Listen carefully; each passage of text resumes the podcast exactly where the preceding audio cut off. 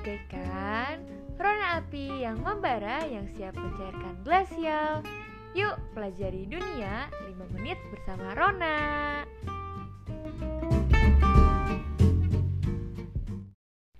Halo semuanya, balik lagi sama aku. Kali ini kita masuk di episode dua dan masih membahas mengenai isu di kawasan Asia Pasifik. Topik kali ini adalah virus corona. Pasti udah pada pusing banget ya denger setiap hari kerjaannya denger berita-berita tentang corona terus. Tapi ada sebuah updatean baru nih yang sangat seru dan penting untuk kita semua ketahui. Membahas mengenai virus corona, di negara kita saat ini sudah mencapai seratus ribu tiga ratus tiga kasus terhitung pada hari Senin dua puluh tujuh Juli pukul dua belas W I B. Pertama kali, virus corona ditemukan di Cina sekitar bulan Januari awal dan data kasus Cina untuk saat ini sekitar delapan puluh tiga ribuan kasus. Satu hal yang menarik mengenai kasus ini adalah pembahasan mengenai negara Korea Utara. Ya benar, negara yang sangat tertutup dan terisolasi dari dunia luar. Sejak awal corona diumumkan oleh W H O sebagai pandemi global, tidak pernah terdengar satu kasus pun yang ada dari negara tersebut. Korea Utara sudah melakukan tindakan preventif. Mereka menutup perbatasannya dan menempatkan ribuan orang di dalam isolasi.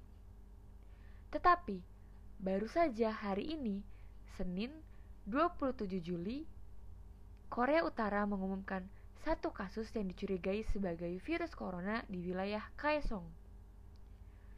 Dikatakan bahwa virus tersebut dibawa oleh seseorang warga negara Korea Utara yang tiga tahun lalu sempat kabur ke wilayah Korea Selatan dan baru saja kembali ke tanah airnya dengan cara yang ilegal dan membawa virus tersebut ke dalam negara yang tertutup itu.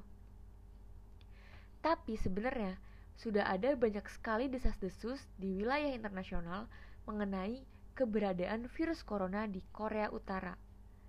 Pengontrolan ketat dari masyarakat dan media oleh pemerintah tidak memungkinkan untuk kita sebagai warga internasional mengkonfirmasi hal tersebut.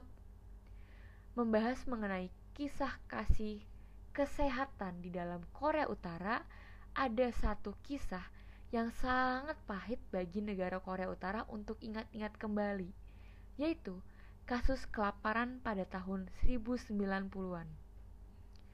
Kasus ini merupakan kasus yang sangat berat dalam masalah kesehatan yang pernah dihadapi oleh keluarga Kim sebagai pemimpin Korea Utara. Pemerintah Korea Utara pada saat itu mengklaim bahwa sebanyak dua ratus tiga puluh lima ribu orang meninggal akibat kelangkaan makanan. Meskipun para ahli internasional mengatakan bahwa bisa saja kasus tersebut mencapai hingga tiga koma lima juta orang. Tetapi kita tidak pernah tahu karena negara tersebut sangat menutup info yang disebarkan keluar. Selama krisis tersebut, para pembelot mengalir keluar dari negara tersebut dan mereka menceritakan kisah-kisah yang sangat mengerikan. Mereka, para pembelot yang melarikan diri ini berbicara tentang adanya amputasi yang dilakukan tanpa anestesi atau bahkan dokter yang menjual obat-obatan untuk membeli makanan untuk bertahan hidup. Bahkan ada seorang dokter anak yang berhenti karena dia mengatakan tidak tahan melihat ke dalam mata anak-anak yang kelaparan lagi. Krisis kesehatan ini sangat mengerikan. Hal itu menjadi pukulan telak bagi keluarga Kim yang selama beberapa dekade telah dikaitkan dengan hak yang hampir ilahi untuk memerintah. Seperti yang kita ketahui juga, memang keluarga Kim adalah keluarga yang paling tinggi di Korea Utara dan mereka yang berhak memimpin di wilayah negara tersebut.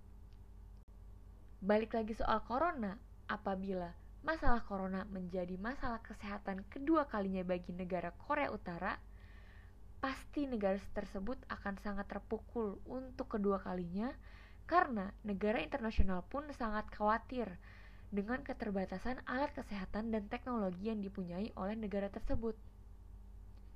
Akan sulit bagi kita untuk mendapatkan informasi mengenai apa yang sebenarnya terjadi dalam negara tersebut.